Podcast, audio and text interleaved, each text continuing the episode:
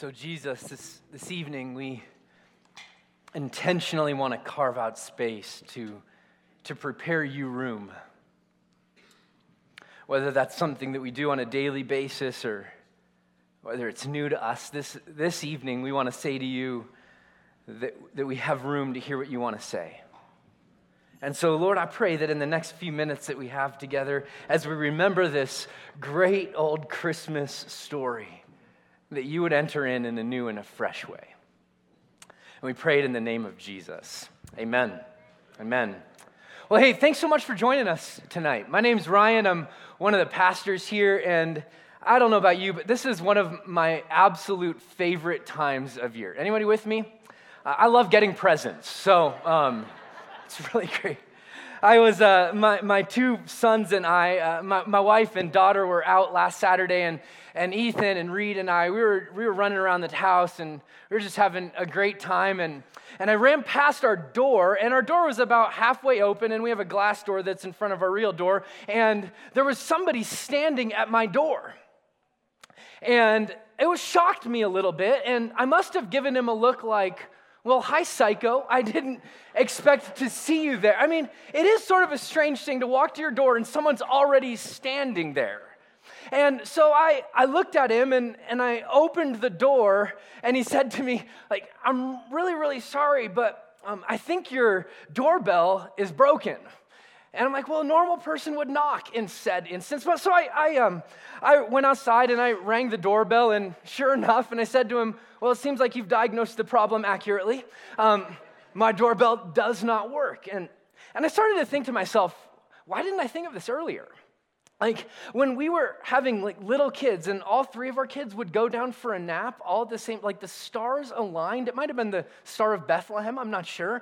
But when all of the stars came into alignment and all three of our kids were taking a nap at the same time, it always seemed like somebody came and rang the doorbell both of those times. Can anybody relate to that? Like and I mean, I'm like, it was in those moments where you open the door and you look at the, whoever it is and you say, Dear God, what's wrong with you? Like, why, why would you ring someone's doorbell? Like, what's the deal? I mean, like somebody could have been there and told me that I'd won the sweepstakes where they show up at your door and you have a million dollars waiting for you. I'm like, well, just take the nap. Thank you very much. We'll just take the nap.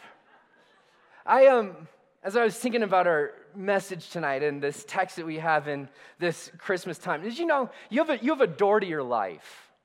You, you have an entry point to the, to the deepest parts of you. Some of us might call it our heart, some of us might call it our soul, we might, we might call it our, our, our mind. And I have this conviction. Uh, you may not when you walk in these doors, but I do. And my conviction is that the God of the universe wants to speak to you tonight. But some of us, we have a, we have a doorbell that just doesn't work. Or, or, or maybe, maybe we've just ignored it for so long, it's just background noise. But here's what I'd love to invite you to do this evening. In the midst of all the chaos, in the midst of all the clutter of our lives and the busyness, can, can I invite you to, to lean into the passages that we're going to look at tonight and the, the story that you've heard probably a hundred times? But could I invite you to lean in with a little bit of a different set of ears? Because there's some packages when they arrive on our doorstep that we'd rather not get, but then there's some that we would love to have, but there's also some that we need to sign for. That they won't just leave on our doorstep, that we actually need to we need to sign for it. And this is one of those packages. And see, this story of Christmas started way before Jesus was born. And in fact, it started, um, at least the passage we're going to look at tonight, roughly a thousand years before Jesus was born. And it has to do with a house, it has to do with, with a door. And so I'm going to invite you to lean in as we remember this great old story. And uh, we're going to look at 2 Samuel chapter 7. If you have your Bible, you can turn there, or you can just follow along on the screens. They're going to be, all the text will be up on our screens. And here's the way that this passage reads it says this Now, when the king, and this is King David, so he reigned roughly 1,000 years before Jesus was born. When the king lived in his house, and the Lord had given him rest from all of his surrounding enemies. The king said to Nathan the prophet, See, now I dwell in a house of cedar, but the Lord dwells in a tent. So, David, if you know anything about David's life, it was tumultuous, and that's kind. Like, he was on the run for a good majority of his sort of teenage and 20s years.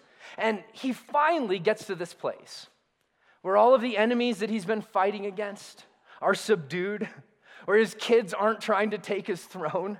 Well, finally, finally, he's able to sort of like you will maybe tonight around 11:30 you're going to put your feet up and you're going to maybe have a cup of tea and you're going to take a deep breath and go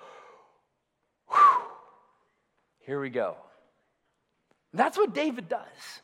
After all the fighting's over, he, he sort of just takes a deep breath and, and he thinks to himself, man, this doesn't make sense. That I have this beautiful house, I have this mansion, and, and God, you've got this like this tent. Like, God, God, I'm living in luxury and you're like backpacking. I'm not sure I feel comfortable with this. Like, God, we should, we should really do like an extreme home makeover on your REI tent. And, and we should make you like a real house. And his pastor, his prophet, Nathan, looks at him and says, and Nathan said, Go, do all that's in your heart, for the Lord is with you. Hey, whatever blueprint you've got in your mind, David, go for it. And then he goes to sleep and he asks God what he should do, which is a big mistake, but he makes it. And here's the way the story continues. Verse 4.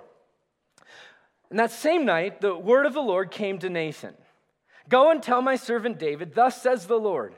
Would you build me a house to dwell in? I, I, whenever I read the words of God, like, I get that attitude. Mm. Would you build me a house to dwell in? I think that's probably how it went. I have not lived in a house since the day I brought up the people from Israel from Egypt to this day. But I've been moving about in a tent for my dwelling.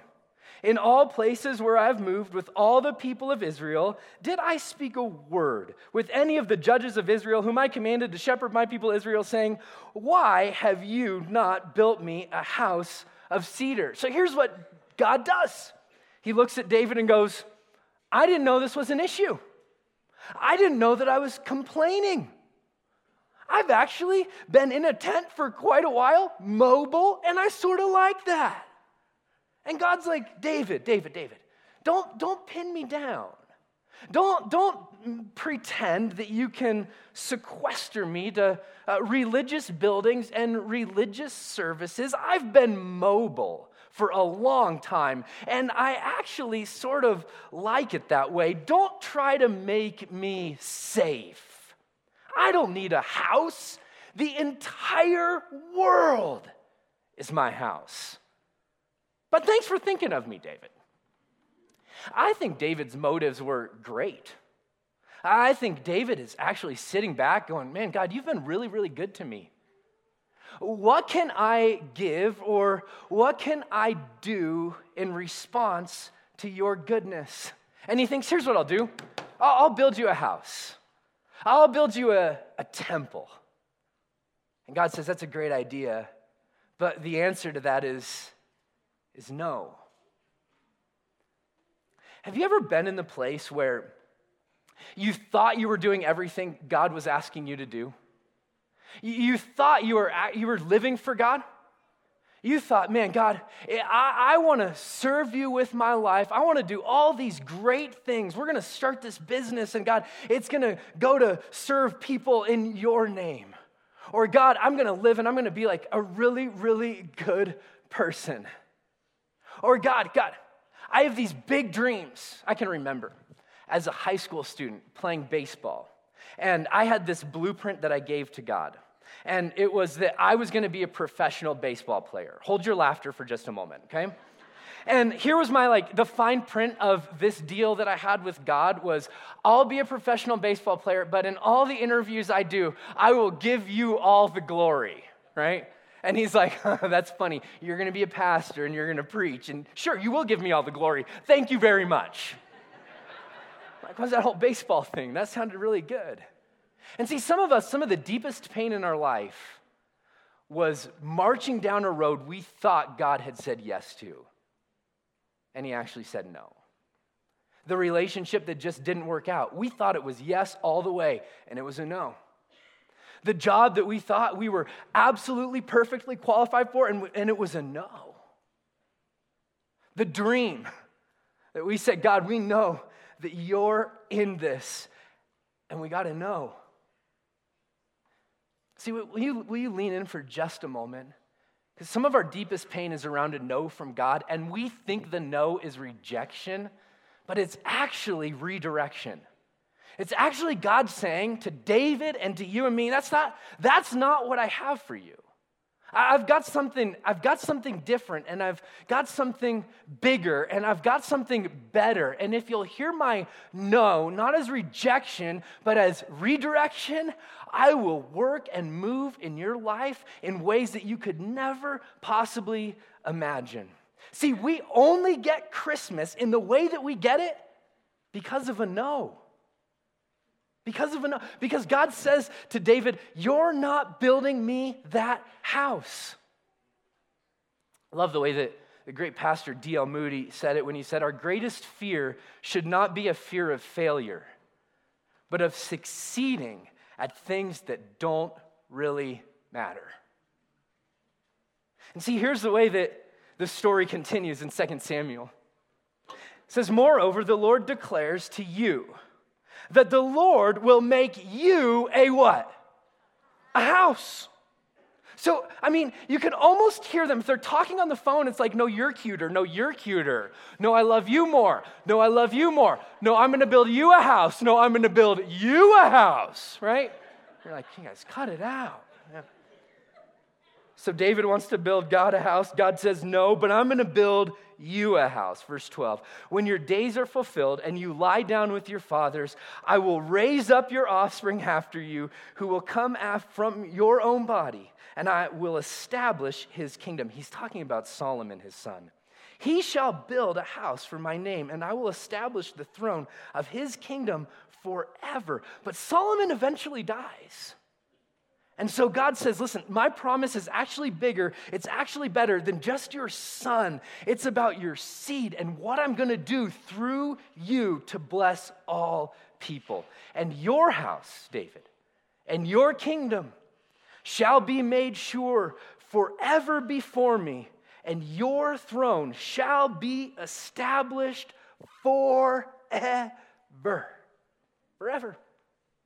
Most scholars would say, that verse 16 of 2 Samuel chapter 7 is one of the most important verses in the entire Old Testament that point us to the Messiah. That tell us about what Jesus is going to be like. It's a promise to, from God to David, but for us. It's a, it's a Christmas promise. And isn't it ironic that David was so worried about what he was going to do for God? God, I want to build you a house. God, you've been good to me, so in response, I want to I want to give back to you. And David was just so occupied with what he could do for God. And what God says back to David is David, your life is not going to be defined by what you will do for me. David, your life is going to be defined but what, by what I do through you. See, David, your dream is way too small. And David, if you want proof, just look all throughout your childhood. Look throughout your life. Look at the way that I brought you from being just a little kid, the runt of the litter in your family, and you step onto the battlefield and you beat Goliath. David, look, you were unqualified, but I raised you and anointed you as the king of Israel. If you want proof that I'm good on my promise, David, just look at your life. So here's the thing. It's Christmas. You're like, wow, Paulson, that's deep. That, that's crazy. And a lot of times, we come into like a service like this, and our thought is, well, I'm going to check a few boxes off the list. We've got, to, we've got to do this. It's Christmas time. Or maybe our thought is, gosh, God, I've got to get right with you.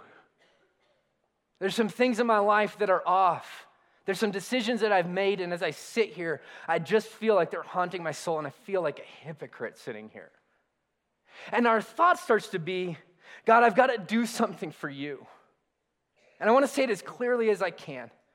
that Christmas is not about you doing anything for God. Christmas is actually about God doing something for you. About Him saying to you, like, I'm not interested in the house that you want to build for me. I'm interested in what I want to do in and through you. The Christmas story reminds us that God is the one doing. That God is the one working, that God is the one building, that God is the one healing, that God is the one restoring, that God is the one bringing hope. That's what the Christmas story reminds us of. And it's interesting that when the angels come and visit Mary and tell her that she's pregnant with the Messiah, with, with the Christ, they echo these same words. Listen to the angel Gabriel as he encounters Mary as she's six months pregnant. It says this Luke chapter 1, verses 26 through 31, 33. In the sixth month, the angel Gabriel was sent from God to a city of Galilee named Nazareth to a virgin betrothed to a man whose name was Joseph of the, say it with me, house of David, right? God's building his house, isn't he? The house of David, and the virgin's name was Mary.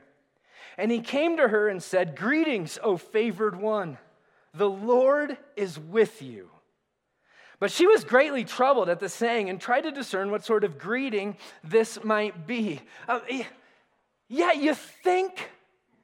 I mean, sometimes we just read right over passages in Scripture where we should probably pause and take a step back and go, well, yeah, if if an angel showed up on our doorstep, we probably wouldn't chest bump them and we wouldn't high five them. Like, we would need to hear the same word. Like, like it's gonna be okay. Fear not. And then the angel says something really strange. Behold, I bring you good news. You're a favored one. You are blessed by God. Which would have sounded really strange because Mary at this point was pregnant and unmarried which meant that her hopes and her dreams were absolutely out the window. It means that the house she was building was gone. What was a yes from God, a, a you're favored, you're blessed, it actually probably sounded to Mary like a resounding no. Here's how the passage goes on Behold, you will conceive in your womb and you will bear a son, and you will call his name Jesus. And he will be great, and he will be called Son of the Most High. And the Lord God will give him the throne of his father David, and he will reign over the house of Jacob and of his king forever, and of his kingdom there will be no end. So here's what the angel does the angel connects the baby inside of Mary's womb with the promise that David got from God I'm going to build a house through you. And he con- connects those two things. See, because Mary isn't just carrying a baby, she's carrying hope. Mary isn't just carrying a child, she's carrying change. Mary isn't just carrying a child, she's carrying a kingdom. And that's what Christmas is all about. See, Jesus was and is the house that God was building, is building, and will continue to build. Jesus is what God is doing. This word Jesus means savior or, or restorer or healer. He's the one who takes all of our shame and all of our brokenness and he reunites us to the God who created us. See, Jesus is God's answer for longing humanity. Jesus is what you and I could not build ourselves. He's the grace, He's the mercy, He's the redemption that our souls long for. So when we say the hopes and fears of all the years are met in thee tonight, we can say that with confidence because Christmas reminds us that in front of the scenes and behind the scenes, God is acting. God is on the move. And so as you sit here this evening, you can know with confidence that the reason we can celebrate Christmas, the reason we have Christmas, is because the God of the universe loves you. 1 John chapter 4, verse 9, um, John, one of Jesus' friends, writes this. He says, In this the love of God was made manifest, or it became known that God sent his son, Christmas, his only son, into the world that you and I might live through him. In this sense, friends, Christmas truly is about a gift that's given, but it's given on your behalf. It's the house that God is building. And you don't need to look any further than this text in Luke chapter 1 to see what the promises of Christmas are. Here, let me show you just a few of them. Just in the same way that the angel says to Mary, Mary, you found favor with God and God is with you. The same is true for you and I today. Is that we, when we celebrate Christmas, we celebrate the God who clothes himself in humanity and steps into our situation, steps into to our world and he says, Listen, I don't know how dark the valley's gotten, and I don't know how many regrets you have. And I don't know, as you think about 2017, what it held for you. But I do know this that every step of the way, the King of Kings, Lord of Lords, has walked with you because he promises that he will never leave you and he'll never forsake you. And Christmas reminds us that God is with us. It also reminds us that God is over us, that, that he he reigns. Um, the angel reminded us of it that his throne, he will have the throne of his father David, and he will reign over the house of Jacob forever. I don't know if you're aware of this, but Christ is not Jesus' last name. It's actually his title. He's Jesus, you could read it Jesus the King, Jesus the Anointed.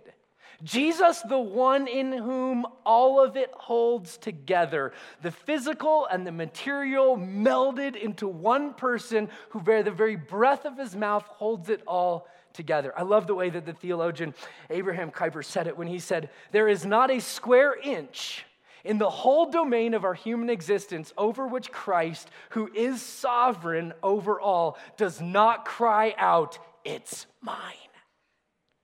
It's mine. And so you're like, well, Paulson, I'm not sure if that's good news. Because, yeah, Jesus reigns, but how does he reign? I'm really glad you asked that. Because the Bible would say that the way that he reigns is in love. Is in love over you and over me. That not only is he with us, but he's passionately for us. And you can't get out of these texts without seeing that what God is doing in the person and work of Jesus. He is doing not just for a short time, but he is doing for all time. We see his presence, his reign, and his eternality, which is sort of ironic if you think about the story. Because David wanted to build God a temple, and his son eventually built God said, said temple. And that temple stood for a few hundred years, but in 587, it was destroyed. It was wiped out. Well, they rebuilt it again, and then in 70 AD, that temple destroyed again. And it's as though God's saying to David, David, you want to invest your life, you want to invest your heart, you want to invest your time in something that's temporal, but I want to do through you something that's eternal. Something that will go on forever and ever and ever, and it will have no end. See, you can have confidence in this that the kingdom that God is building will not be thwarted, will not be stopped. His light will not be snuffed out. It will continue to grow and grow and grow for all of eternity. Which is why it's so absolutely heartbreaking to me that Christianity, when misconstrued, makes people smaller minded. It shrinks their world. Instead of making it bigger, because this kingdom is growing, this kingdom is inviting, this kingdom is on the move. See, David's dream for what he'd do for God was way too small. And so, can I just propose to you that maybe what you think you're going to do in 2018 And maybe even what you think you're going to do for God. Maybe in your mind, it's like, gosh, that's big, and I couldn't dream of anything bigger. Maybe your dream is, I am going to make it through 2018. And for you, that sounds big, and it might be. But can I tell you, it's not God sized big. Um, maybe, maybe your plan or your dream is, I'm going to try to be a good person. Good luck with that. Like, if you define that in a way that sets the bar low enough, you might meet it. But I don't know that it will actually fulfill you. Or maybe your, maybe your dream is, I'm going to be successful. And here's what that means it means a certain number in my bank account, or it means letters behind or in front of my name. And this will be the year that I actually do that. What God says to David is, Hey, will you hand over those blueprints? And will you let me build something in and through your life? Something bigger? Something that you could never even dream of on your own? Will you, let, will you let me do that in and through you? See, because only God can dream up something as big as Christmas. And the story continues. In Luke chapter 2, just one chapter later, and it says this And Joseph also went up to Galilee from the town of Nazareth to Judea, to the city of David, which is called Bethlehem, because he was of the house and the lineage of David. He went to be registered with Mary, his betrothed, who was with child. Now, what we just read was that there was a 8 to 10 day, 7 mile journey from Nazareth to Bethlehem. Can you imagine Mary, 9 months pregnant, walking beside Joseph as he rode on the donkey? I'm just kidding, it didn't happen that way. But what if we found out that it did? That would be amazing. No, but you wonder, like, if she says to him, hey, could we like Uber there instead? Is that an option? We just read past it, though. It's a hundred mile journey. And the time came for her to give birth. And she gave birth to her firstborn son. She wrapped him in swaddling cloth and she laid him in a manger because there was no place for them in the inn. Now, in inn, don't think of like a hotel or a motel. Think of um, a, a, back house that a friend or a neighbor would have. The point is, that in the way that Luke tells it, is when they get there, Mary is carrying the hope of the world. But the world has no room for this hope. There's, there's no room in the inn for the King of Kings, for the Lord of Lords, for the God who says, I want to come and, and be among you. I'm clothing myself in humanity to redeem you, to reign over you, to be for you. My kingdom will have no end. This house I'm building will continue to stand for all time. And humanity's like, mm, I don't know if we have room for that. And you go, well, Paulson, when you say like that, it sounds insane. Yeah, that, that's sort of the point. And I think for some of us, the point tonight that God maybe just wants to poke at our hearts a little bit and our soul a little bit is that, is that same question. Hey, in the busyness of your life, do you have room? Maybe you've been around this story for a long time and, and you were around church as a, as a kid and, and you're, you're back here now and you're going, listen, I left that story a long time ago and, and my intellect does not have room for it. I just want to tell you that none of the early followers of Jesus would have been able to understand what you're talking about because none of them thought you had to check your brain at the door in order to follow Christ.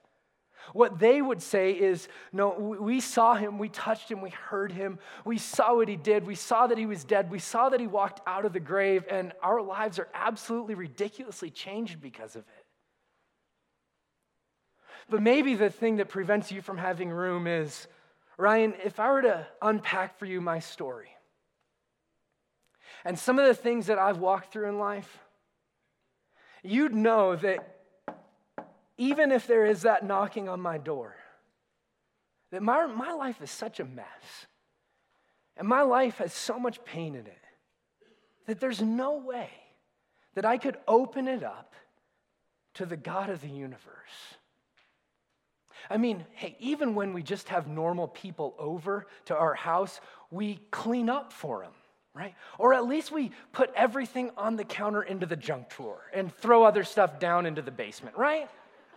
It's like, well, so if I'm going to invite the God of the universe into my life, I want to clean up a little bit here. Can I just tell you two things about that? One, it's unnecessary and it's impossible, okay? Because probably we'll have the same conversation next Christmas where you're like, ah, I just need to clean up a little bit more. We'll never get there. Second, it's unnecessary. If Christmas reminds us of anything, it reminds us that God is at home in the mess. Because he looks at us and he goes, I was born in a manger, in a feeding trough. I think I can handle your mistakes.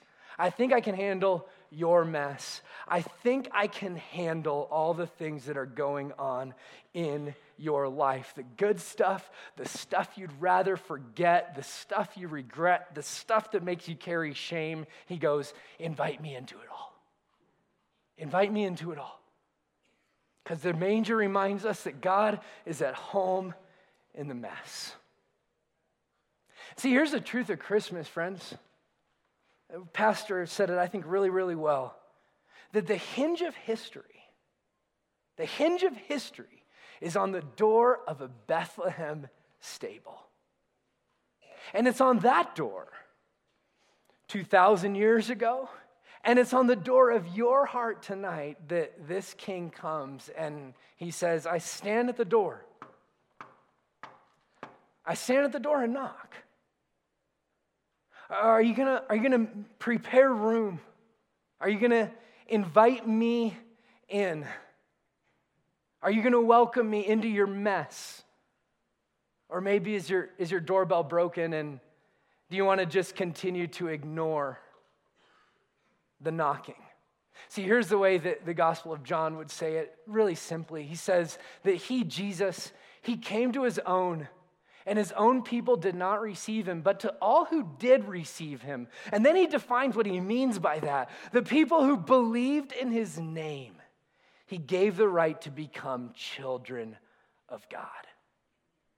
So I want to close by talking to two groups of people. One, it's those of you who have said, Yeah, I hear that knocking and I opened this door and, and I believe Jesus. I, I believe. I want to remind you of two things. One, you're a child, the scriptures say, of the most high God. Your names are written on the palms of his hands. He rejoices over you with singing. He is for you and he's good over you. And I just want to remind you of that tonight that He lives in you, He dwells in you. And then there's a second group. There's a group of people, and you're going, I'm not sure what I want to do with that. I'm not sure if I want to open that door.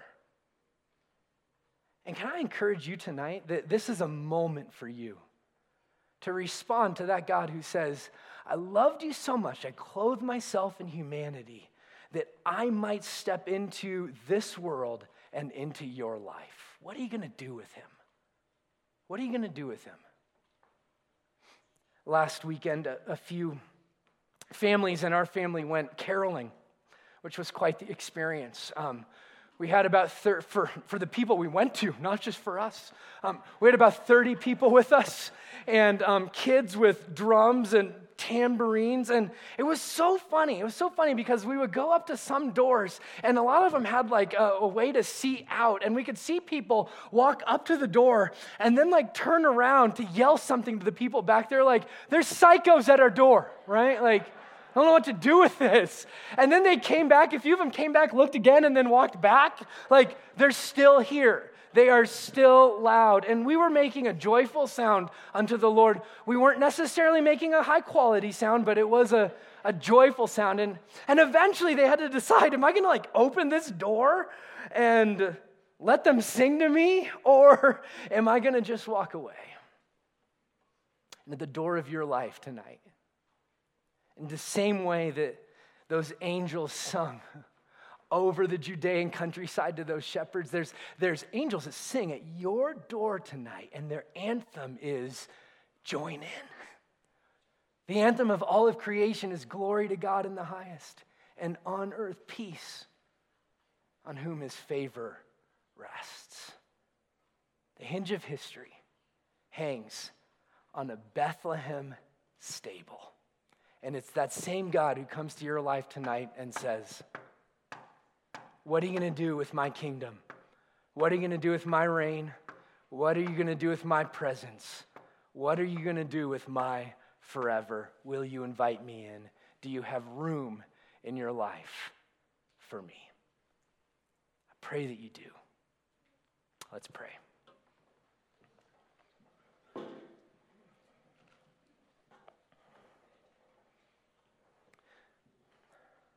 So, Jesus, in the quietness of this, these moments that we have together, Lord, I pray that you would just speak a word of truth into each person's life, a, a, word of hope of the house that you're building, the way that you're at work, the way that your grace is on the move, and Lord, that your invitation would be strong over people, even right now in this moment, that you'd be drawing people to yourself.